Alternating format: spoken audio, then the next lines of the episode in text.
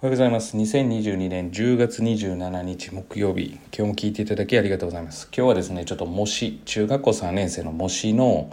えー、模試についてですね、ちょっと話をしようかなというふうに思います。えー、先日ですね、10月の16日に模試がありまして、まあ、えー、っと、模試に関してはですね、開校2年目ぐらいまでは A というところの模試を使っていて、まあ、それ以降は B というところに変えたんですけれども、まあ、今やですね、兵庫県内でいうと、まあ、うちが採用しているというか、まあ、受けさせてもらってる模試が一番人数が多いということもありまして、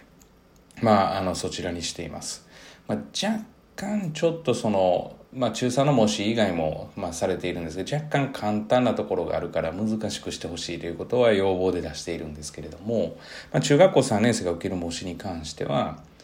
まあ、問題形式、えー、要は平均点、えー、それらをこう総合すると、まあ、かなり優秀であると、まあ、上から目線ですけれども思っています。ですので、まあ、採用させてもらっていると、まあ、若干多分こう割高感はあるけれどもその割高感は感じないぐらいの、まあ、いいものが、えー、揃ってるんじゃないかなというふうに思っています。で例えばですねじゃあ、まあ、平均点っていうところを見るとまあ、例えばですね、え英語なんかは、え実はできるできないの差が非常に激しい教科でもあるので、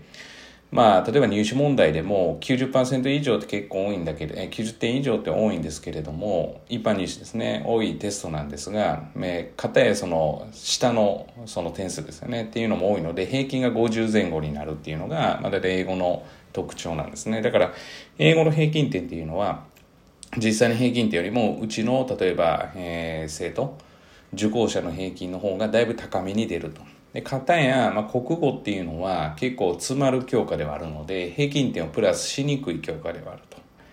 で、問題が難しい。例えば今回で言えば、えー、その模試で言えば、まあ、数理がやっぱ難しかったと。まあ、実際、要件の入試問題で言うと数理が難しいっていうのがあるので、これもプラスはちょっと叩きにくいということで、まあ、実際ですね、あの、模試の結果をちょっと話をしますと。だから全く、えっ、と、中学受験でない、すみません、高校受験っていうことに関わってない人にとっては少しつまらないかもしれませんが、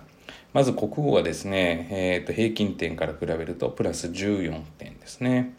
で、数学が10点。まあ、大体約と考えてください。小数点省いたりしているので。で、英語が26点。で、社会が24点で、理科が21点。いうようなプラスになってます。これ受講者の平均になってます。だから全体で言うと若干ちょっと異なります。えー、個別を取られている方もいらっしゃれば、まああまり表には打ち出してませんが、個別指導も、まあ来年からはちょっと表に打ち出しながら、しっかり、まあ今のでも、まあしっかりできてるんじゃないかなとは思っているんですが、まあさらにですね、いいものにしようかなというふうには思っています。というような感じですね。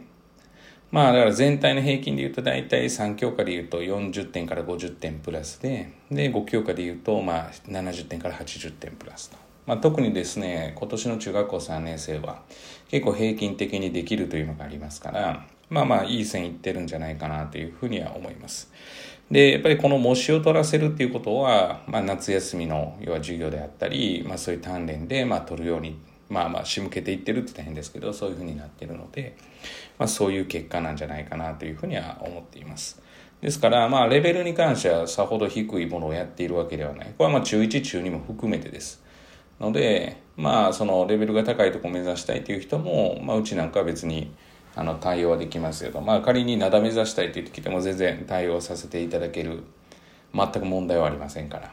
言っていただけたらなというふうに思います。模試の結果がそんな感じで。で、まあ、あの、うちの塾生に関しては、うちの塾の平均点とか、塾内での成績とか、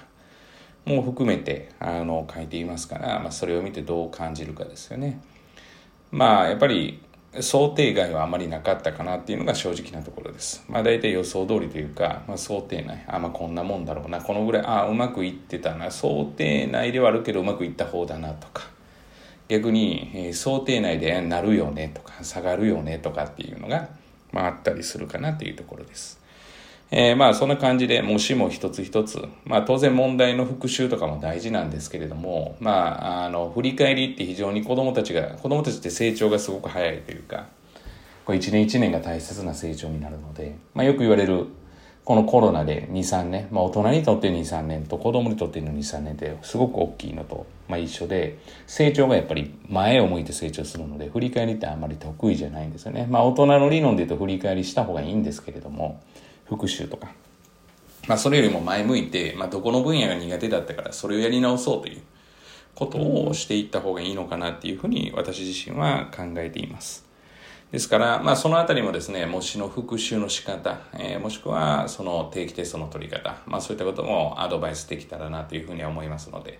まあ、あの、何か、もし迷われていることとかがありましたらお、お問い合わせご相談いただければというふうに思います。本日は以上です。今日も聞いていただきありがとうございました。えー、っと、今日一日がですね、皆様にとっていい一日となることを願いまして、また次回お会いしましょう。では。